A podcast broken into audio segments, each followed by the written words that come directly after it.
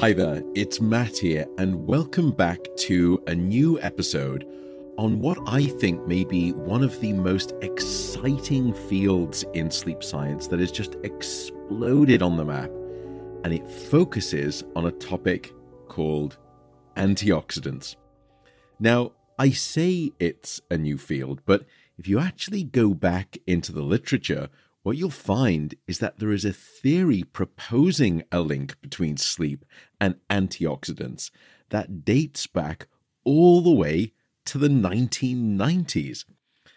you probably were thinking I was going to say something like uh, the 1700s or something like that, but uh, it's the 1990s. That was a little bit before my time in terms of being a scientist. I think I was, what, I was only around. Uh, 10 years old at the time, but I'm dating myself. But focus, Matthew. This is not about you. This is about the listeners and the episode. Now, to understand the relationship between sleep and antioxidants, and even before we discuss that theory, we should probably understand what antioxidants are and what they're trying to target. Because antioxidants are there to combat their nemesis, and specifically to deal with molecules that are called free radicals. So, we're first going to focus on why free radicals are relevant to the topic of sleep and therefore why antioxidants are relevant. And specifically, we'll understand what role that free radicals play in the deadly consequences of a lack of sleep in the extreme. And I do quite literally mean deathly, as in life extinguishing, life ending in terms of a consequence of sleep loss. Although I should say that I don't mean to sound too scaremongering in this regard. I want to firstly recognize that, of course, all of us have had periods in our lives where we don't sleep enough or we're sleeping too little for whatever reason. And whether that's studying for an exam or racing towards a big work project deadline, or just that we've had a bad night of sleep. Obviously, that lack of sleep feels miserable and terrible, and there are consequences to that that we've discussed on this podcast. That's not what I mean when I speak about the deathly consequences of sleep. Here we're talking about sleep deprivation in the extreme, leading to the mortal consequence, the deathly outcome. What we know from studies by scientists that were conducted, gosh, some of them 50 years ago, 40 years ago, is that a lack of sleep in a number of different species will lead to death. And scientists have conducted experiments in uh, things such as cockroaches, in flies, in rats. They've even done those studies in dogs. I know, I know. Uh, I cringe at that idea. But what we've definitely discovered is that in all of those species, when taken to the extreme, sleep deprivation does lead to death. But the question was why? Why does a lack of sleep have these deathly consequences? What is the mechanism? What is the cause of death? Now, certainly what we know is that in many higher order species, that sleep as a process is generated by the brain. So obviously, the thought was that perhaps the brain is where some of these deathly mechanisms play out. Perhaps that is the scene of the crime. And our sort of uh, CSI forensic examination should target that as the first crime scene. But when we examined the brain, there was nothing obvious in those different species. And when we examined other parts of the body, other major organ systems, for example, such as the cardiovascular system, including the heart, or the immune system, or the thermoregulatory system, which it turns out is actually critical for your survival. None of those things could help explain why those species were dying. And this brings us back to the story of free radicals and oxidative damage. A sponsor of today's show is InsideTracker which is a service that comes out to your home and they will analyze your blood and your DNA to know precisely what is going on inside of you. Hence the name Inside Tracker. They look at your blood, your metabolic signals, your hormonal health metrics, and then they give you a personalized actionable set of lifestyle changes in response to that readout. And the goal there is to improve your health. I was looking and informed they have some new cardiovascular and new hormonal biomarkers that I'm particularly interested in. One that I'm focused on is something called ApoB, which is an absolutely critical heart health measure. And I get it done now with them somewhere between four to six times a year. Why? Well, my family unfortunately has a strong history of cardiovascular disease. So I am checking that pretty ruthlessly. And by the way, I do buy the product myself out of pocket. I don't want to fall prey to any of those trappings and undue incentives. Although, with full admission, I still use my own discount code that you can use to get some money off. And that code for you is insidetracker.com forward slash Matt Walker. So just go over to insidetracker.com forward slash Matt Walker. And again, if you want to get that discount, it is insidetracker.com forward slash Matt Walker. Thanks very much. So many of you, I suspect, have heard of this term of free radicals. And to understand what free radicals are, we have to understand what molecules look like in your body. And all of those molecules will have a cloud of electrons floating around them. And it's quite the romantic tale because those electrons floating around those molecules in your body, they come in pairs they actually hang out as a couple. it's desperately sweet, isn't it? But occasionally, the romantic status of these molecules can be unbalanced by an unwelcome third wheel. Uh, and to, to stretch the metaphor completely inaccurately. And what I mean by this is that some molecules can all of a sudden gather an extra electron. And as a consequence, it's what we call an unpaired electron. So you've got those pairs of electrons that are circulating like a cloud around the molecule, but then occasionally there will be an unpaired electron in there. And sadly, that unpaired electron is not at all well behaved. That extra unpaired electron is a troublemaker. It's a bad actor. And what it creates is this thing called a free radical. To be clear, I should note that free radicals are a normal byproduct of life. We all create them inside of ourselves as part of the natural energy cycle. However, if your levels of free radicals get too high, they become a serious problem, as you will learn in this podcast. They will start to steal electrons from other components in your body, from things like proteins or fats in your cells. And basically, they will start to break them apart. And a good example of the type of damage that they can lead to is a damage of the nucleus inside of your biological cells. And particularly, what they will damage is the genetic material that we call DNA. One of the things, therefore, that those free radicals will do is damage the DNA. And when the DNA is damaged, it causes mutations, and those mutations lead to disease and sickness and disorders. Now, since free radicals are, as I said, a natural part of the energy process, the energy cycle, your body has some built in mechanisms for dealing with these free radicals. And that is where those things that you've also heard about come in, those things called antioxidants. And those naturally occurring antioxidants in your body will neutralize the free radicals. And as you'll remember, a free radical is created when you have an unpaired electron, and that makes that molecule unstable and it starts to do damage. The way that antioxidants work, in part, is that they're immensely generous. They are gift giving. In fact, what antioxidants will do is donate and more specifically, they will donate an electron to those free radical molecules. So now, instead of having a stray unpaired electron that is causing all of that trouble, the electron cloud of those molecules is now returned to romantic equilibrium. And because all of the electrons are now paired by equal numbers, 2 by 2 by 2, the molecule returns to a stable state. And now it is no longer doing any damage. Order has been restored to the molecular universe of your body.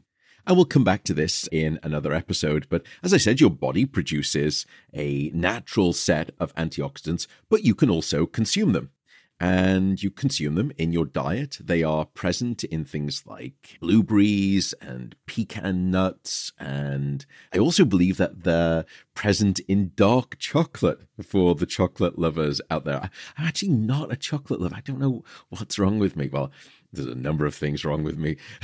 Not liking dark chocolate is the least of my troubles.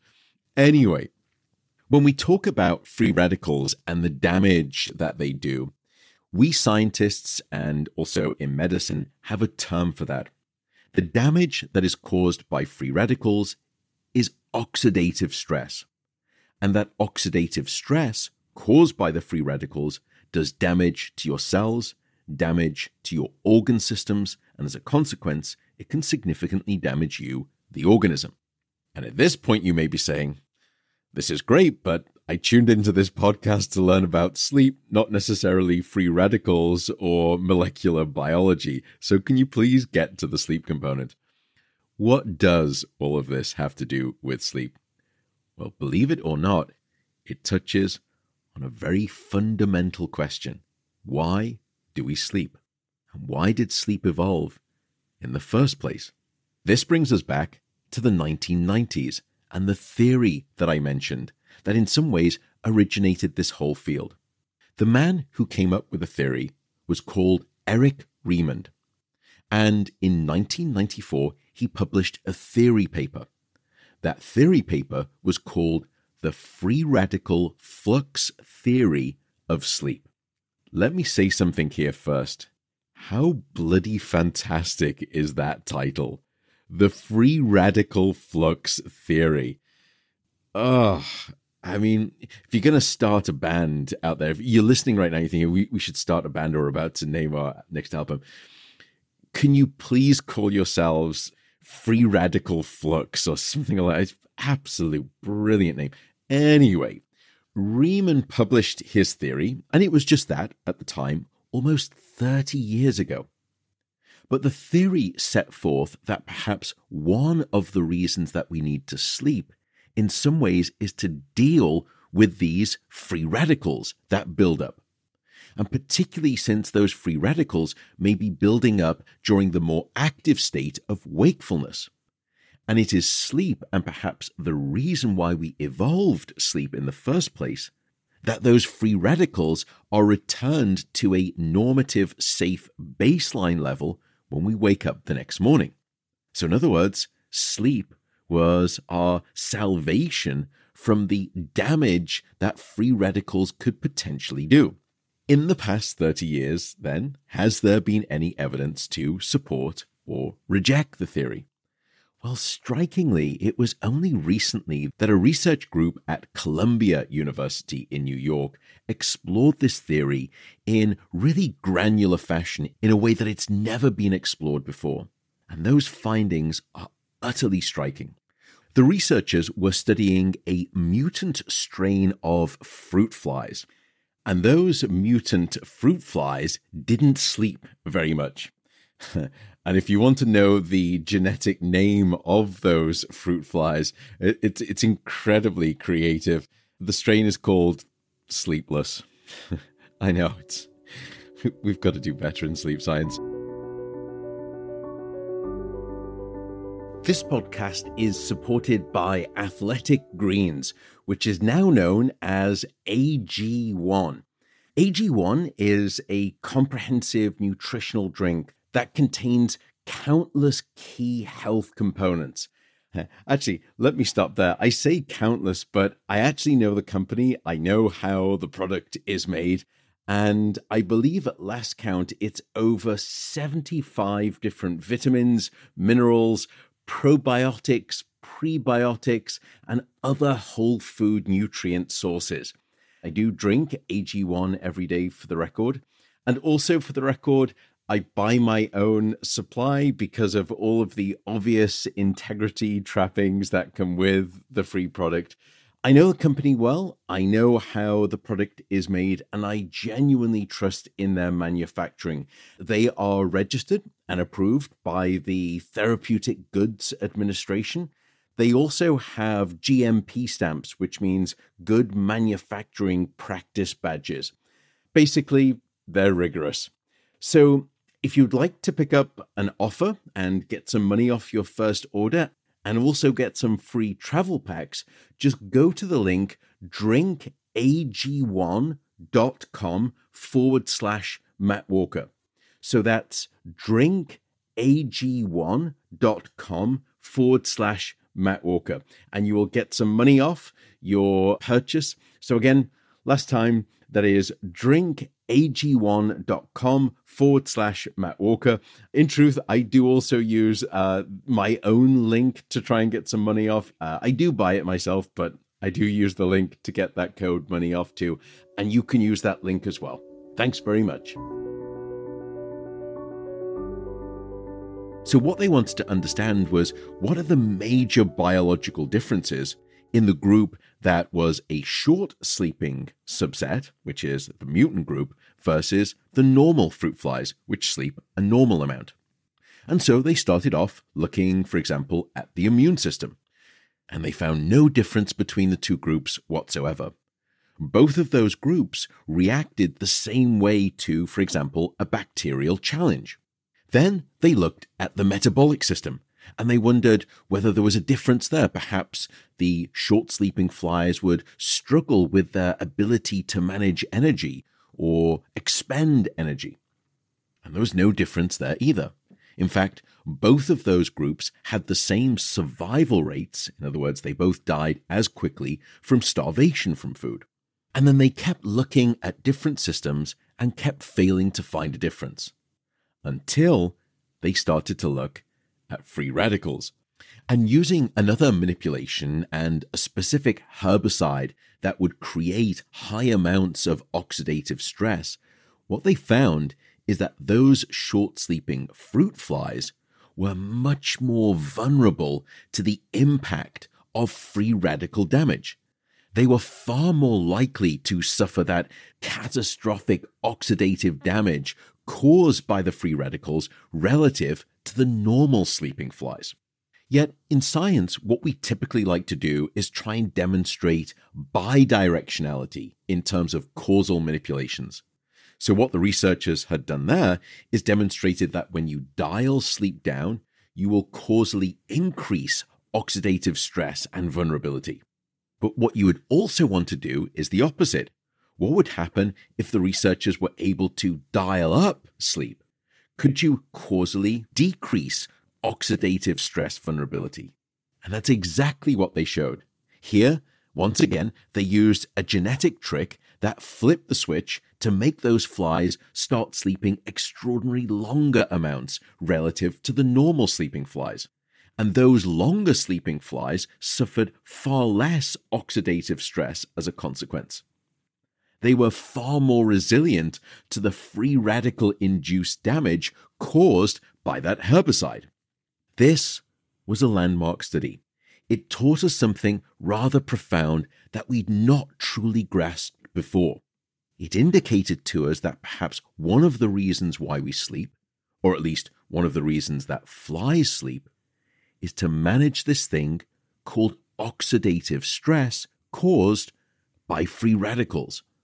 In fact, it was such a striking finding that what it led to was the proposal that one reason that sleep evolved in the first place was to deal with something that is universal across all living species, which is the creation of free radicals and the need to manage the burden of those free radicals. And on this basis, we were able to go all the way back to Reimund's theory the free radical flux theory all of those years ago.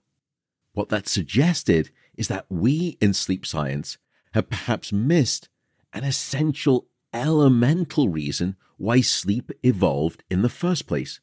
One function of sleep, perhaps the principal function of sleep, was to mop up the free radical burden that occurs within ourselves each and every day.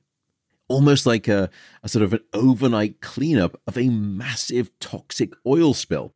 Although, of course, it's not oil that we're talking about here, it's those third wheel free radical troublemakers. But it turns out that's not the end of the story either. As I said at the start of this episode, we've known for some time that severe sleep deprivation in numerous species results in death. And I also told you that scientists have consistently struggled to come up with any crystal clear explanation as to why. What is it about not getting enough sleep that is so mortally life ending? That is the question I will address in the next episode. And I promise you that the results will be utterly remarkable. And more than that, the way that you can prevent death that is normally caused by sleep loss is even more striking. But until then, I will wish you a full night of free radical mopping up sleep. Take care and goodbye for now.